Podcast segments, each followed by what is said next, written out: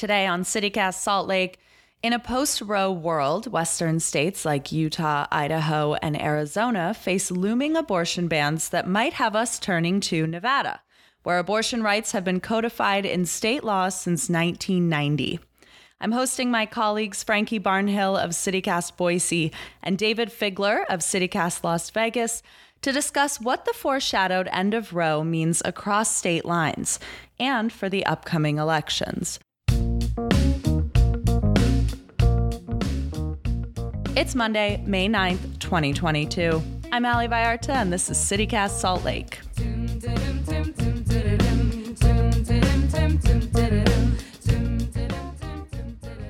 We've got Dayvid Figler of CityCast Las Vegas. Dayvid, welcome. Hello. Hi, Ali. We've got Frankie Barnhill from the CityCast coming to a Boise near you. Hi, Frankie. Ali, it is so great to be here. Hi, Dayvid. Hi, Frankie. It's it's really great to be here with you all and I hope this is the first of many conversations that we share because our cities have a lot in common and that kind of ranges from water to fire to just being out here in the west. But today the thing that we're going to talk about is abortion and this leaked memo from the Supreme Court that kind of foreshadowed the overturning of Roe and has us, I think, uh, basically in a bit of a fire drill, is how I would describe it or characterize it. Frankie, you and I live in really similar states, Utah and Idaho, I think, in a lot of ways. And Dayvid, the situation in Nevada is a little bit different, a bluer state for sure. Sort of bluer, but I mean, we're nestled between you two. And we certainly have an influence in parts of our state from both Utah and Idaho. That's true. Well, you know, we're amoeba like. you know, to start off, I think we've got to talk about what the overturning of Roe would really mean in all of our states. But before we get there, because I know we're going to bring up trigger laws, Dayvid, since you're our legal scholar, oh could you define for us what is a trigger law? So, yeah, so there is a concept that legislatures can put provisions in statutes that become triggered or enacted uh, upon the event occurring at a federal level or if something becomes declared unconstitutional. This is very common. It, it, involves a lot of different things, especially in areas of, of controversy where it looks like there might be a ruling on something. Hmm. Certainly, in in the realm of abortion rights in the states that have been trying to significantly limit it, there have been efforts to allow for greater uh, suppression of abortion rights in the event that things occur at a constitutional level, and, and that would be primarily through the United States Supreme Court. Frankie, so if Roe is overturned, what will that mean for people in Idaho who can carry pregnancies?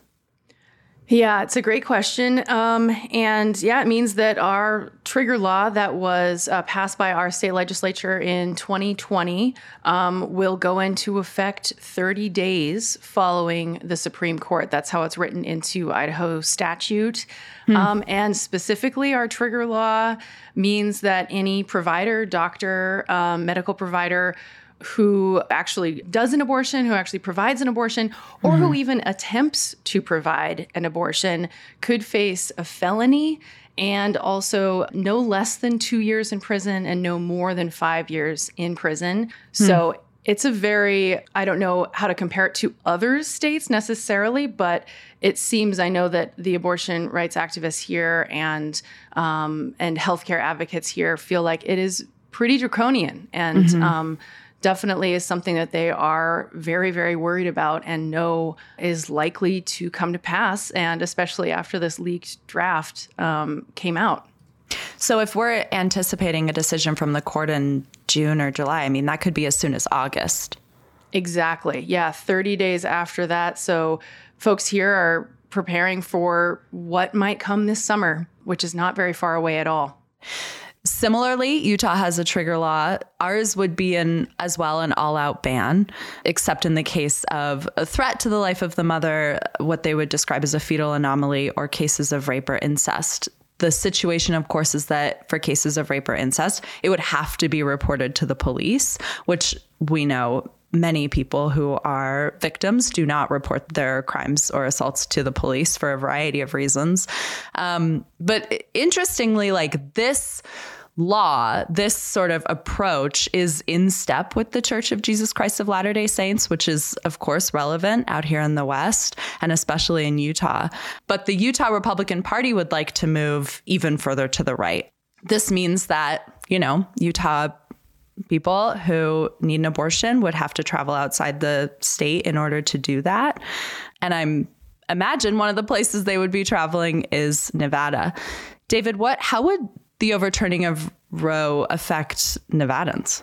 That that's a great question. N- Nevada is a little bit different. We obtained the first female majority legislature in the country, mm-hmm. uh, and that's in both houses. And our Supreme Court here is also uh, majority female.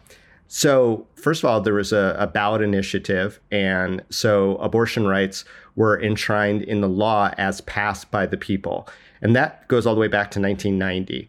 Since then, and under the female led majority legislature here, there's been a great effort to clean up a lot of the older and arcane prohibitions or uh, barriers, really, to access to abortion. While not everyone, obviously, in any community supports the right to and the access to abortion, mm-hmm. Nevada has been sort of uh, a leader in that. And I, I, would like to think that that's attributable to the fact that actual women are deciding issues that affect actual women in a mm-hmm. way. Um, yeah. and, and so that access is here, and there is no requirement for state residency you know, Las Vegas and, and Reno aren't necessarily known as being bastions of amazing health care for people, but but certainly when it comes to abortion and abortion rights, it is something that is available, safe, and again, legal.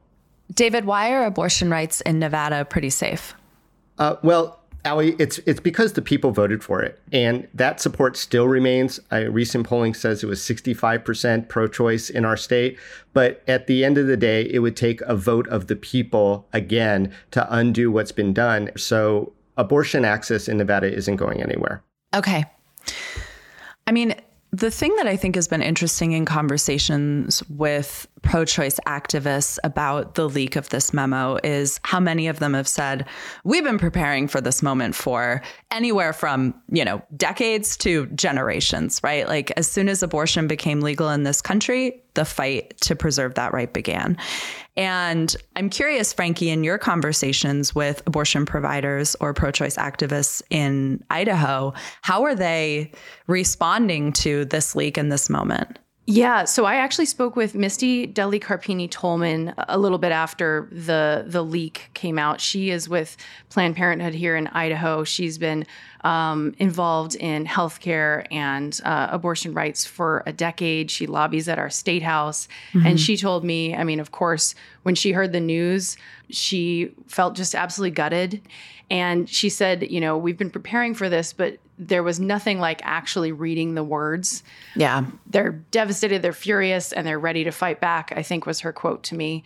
With that, they have been preparing for the fact that a trigger our trigger law will likely go into effect and that means being in strong communication with planned parenthood in other states and in surrounding states including in nevada mm-hmm. actually in idaho. So there are three current planned parenthood clinics. They're all in the southern portion of the state. And so folks who are in northern idaho they already have to go to washington state to spokane to gain access to abortion care hmm. um, and to health care there. Idahoans are not uh, not unused to the idea of having to travel across state lines, and certainly even within state lines, many, many, many uh, hours and miles, and the cost that comes with that. Of course, is something she's really concerned about. Yeah, Oregon is responding to the fact that people in the Boise metro might soon need access to abortion care, and they're looking at putting up a clinic just about an hour away from Boise. Yeah. We know that the thing about people traveling to get legal and safe abortions is that it's difficult, it's expensive, but I think it's interesting that people in like northern parts of Idaho are already doing this. Yeah, exactly. It's already a state that's not friendly, obviously, to abortion access, and uh, people have to go to great lengths. You know, everything from thinking about how to get childcare in order to take time off from work to go and access the abortion, mm-hmm. let alone, you know, just actually getting it scheduled. Yeah. One of the things that I thought was really interesting in speaking with folks here in Utah and also nationally is there is and was a believability gap between, you know, I think it was just earlier this spring, the um, president of Planned Parenthood America, Alexis McGill Johnson, was doing sort of a speaking tour and, and saying that they had polled Planned Parenthood members internally about whether or not they actually believed Roe would be overturned. And there was this enormous gap between like how many people really believed that that would happen and how many people were actually skeptical that that would happen, even though these were people in sort of the activist space. And so I think in terms of the ripple effect in really conservative states like ours, and probably also in like bluer states where people also support Planned Parenthood, like just the shock resulting from us being um, super zoomed through that believability gap into this could happen. I mean, we're looking at this document. Right, exactly. That's such a good point. And yeah, the fact that it was an internal poll of members uh, really speaks, yeah, speaks to so what would it be like if we were able to pull the whole country before yeah. this happened? What would that believability gap be? That'd be interesting. Yeah. Um, with Nevada being one of the closest places that people who need an abortion in Utah or Idaho could go to receive one. I'm curious, Dayvid, like, what is that process? Because when I think about it in theory, I'm like, yeah, okay, you hop in the car, but there's there's so much fear and there's so much um, I think concern and anxiety around like, you know, just going to another state to have something done that in your state is illegal. I'm curious about the practicality of what that might look like for someone. Sure. Well, I, I don't think the legality, because it is jurisdictional, is is as much an issue as the practicality of it. Look, having to travel under any circumstances for healthcare, uh, for medical procedures, mm-hmm. comes with in, in, inherent concern and challenges and there's big distances, you know, out here in the West, uh, and you do have to travel. And I think that's part of it as well. I mean, luckily, there are advocacy groups. There's one in Nevada called the Wild West Access Fund that is helping people defray mm-hmm. expenses and, again, navigate them through the process in the easiest way. But, you know, it, it it's not a, something that someone could just say, okay, irrespective of my financial condition, I'm going to fly or transport myself to another community, stay there for as long as it takes, take care of everything and all the expenses there, and then come back home. That would be very unrealistic. And that's part of the challenge that I know we're all talking and all thinking about. Right. And I think it's also really important just to note like, decreased accessibility to anything, but specifically healthcare, discriminates. Yes. And, you know, Frankie, I'm curious, like, what is that going to look like in Idaho? Yeah, um, absolutely. I mean, the Planned Parenthood advocate I mentioned um, before, she is very concerned in particular about our gro- growing Latinx community here who already struggle to gain healthcare access. Um, we saw that with COVID. Mm-hmm. Um, we know that that's a real challenge. Same thing with uh, also accessing healthcare among people who are indigenous. F- folks who are, are focusing on this are really thinking hard about those communities and making sure they can serve them in a post Roe world. Mm-hmm. Yeah. I mean, we're having this conversation on the eve of the National Day of Awareness of Missing and Murdered Indigenous Women and Two Spirit People. And I think that's not lost on us in the West, right? Like there is a real intersection between the crisis of missing and murdered Indigenous people and reproductive access. Absolutely. Yep. We're told by Senate Majority Leader Chuck Schumer that there will be a Senate vote to codify abortion as a legal right in this country. I don't know how you both are feeling. I'm not personally optimistic that the United States Senate will get that done.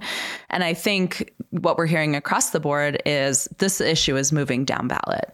This is going to become about what states or even municipalities or counties can be doing to alleviate the burden that's going to be created by the overturning of Roe if it happens. And I'm curious, Frankie, like, you know, you and I are both in these deep, deep conservative supermajorities. And so, again, I'm not terribly optimistic, but I'm curious what's on the table in Idaho and what what local leaders are looking at. Yeah, well, we've already seen. I've been mostly talking about the trigger law that went onto the the statute in uh, 2020, but in this most recent legislative um, session too, we saw Idaho pass. You know what would be probably called a Texas style six week abortion ban hmm. um, that would, in essence, make it impossible for people to access abortion after six weeks in the state. Now, it's currently held up in Idaho's Supreme Court at the moment, so it's not in place yet. Mm-hmm. Um, but, you know, we've already seen our conservative lawmakers here who are up for election here, and the May primary is coming up very soon. Mm-hmm. Um, and we've already seen what they will do. And they went pretty far with this particular ban, and I think took some people aback. And even um, Planned Parenthood shared with me some interesting kind of data and some polling that they've done um, themselves about where Idahoans stand. Of course, yeah, Idaho is a very conservative state, but even within that, at least according to their polling, there are uh, more Idahoans who are pro choice, who would characterize themselves as pro choice, about 45%, than who are Democratic, which is about 28%. Hmm. So that says something too, and it reflects kind of national numbers around the support for abortion access. Yeah, I mean, I think it's just important to say, like, well, you brought up, Frankie, the word draconian early in our conversation, and that is certainly a word that we're hearing a lot here in Utah.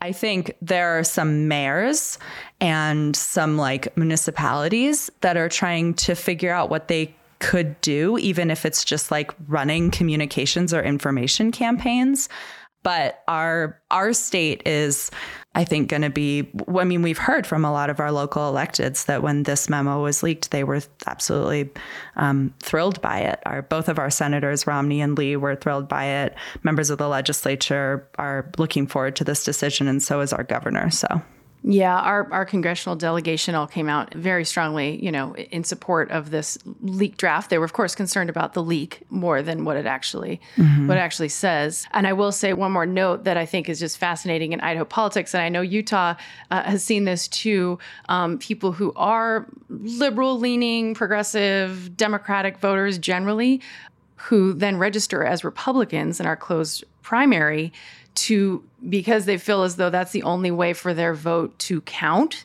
Mm-hmm. Um, and we've seen quite a shift.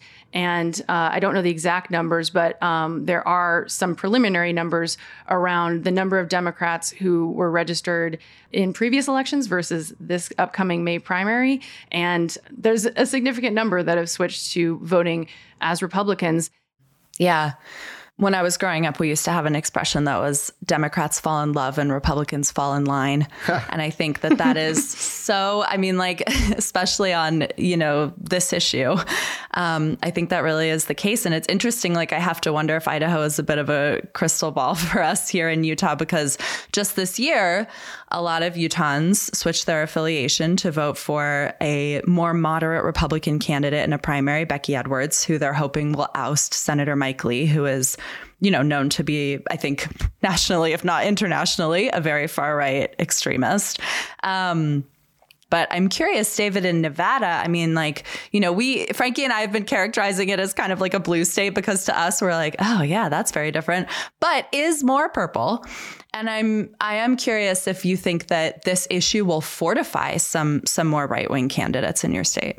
Oh, absolutely. I mean, people have already come out uh, who are running for election with statements on on the leaked memo, uh, and and maybe uh, you know, for better or worse an election cycle, it is going to be uh, a galvanizing issue for the various bases uh, on, on both sides, Democrat and Republican. So, what happened initially, almost right away, is our Attorney General, uh, who's a Democrat, and our governor, who's also a Democrat, and both our United States senators, who are Democrats, both, and both women, came out immediately affirming not only the enshrined laws in Nevada and how you know access uh, at that 24 week is is unmovable essentially, both both the United States senators indicated that uh, on the federal level that this is a fight that they're willing to take up as well.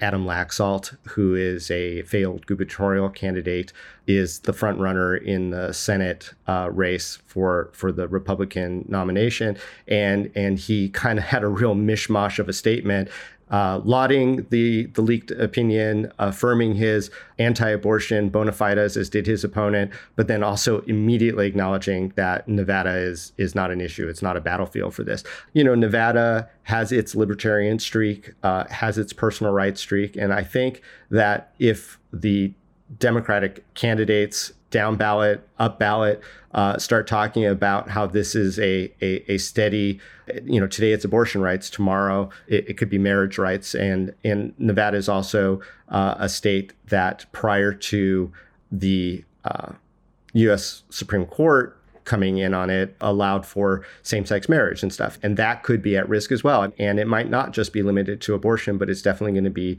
part of the conversation as the elections proceed. Yeah. Thank you both for your time today and for chatting with me about this. It was great to be with you. I'm sure we'll be together again. And Frankie, we're so looking forward to the launch of CityCast Boise and to more conversations with you on issues. It's coming soon. Thanks so much, Allie. Thanks, Allie. Good to hear from you, Frankie. Yep. You too, Dayvid. Take care, guys. Take care.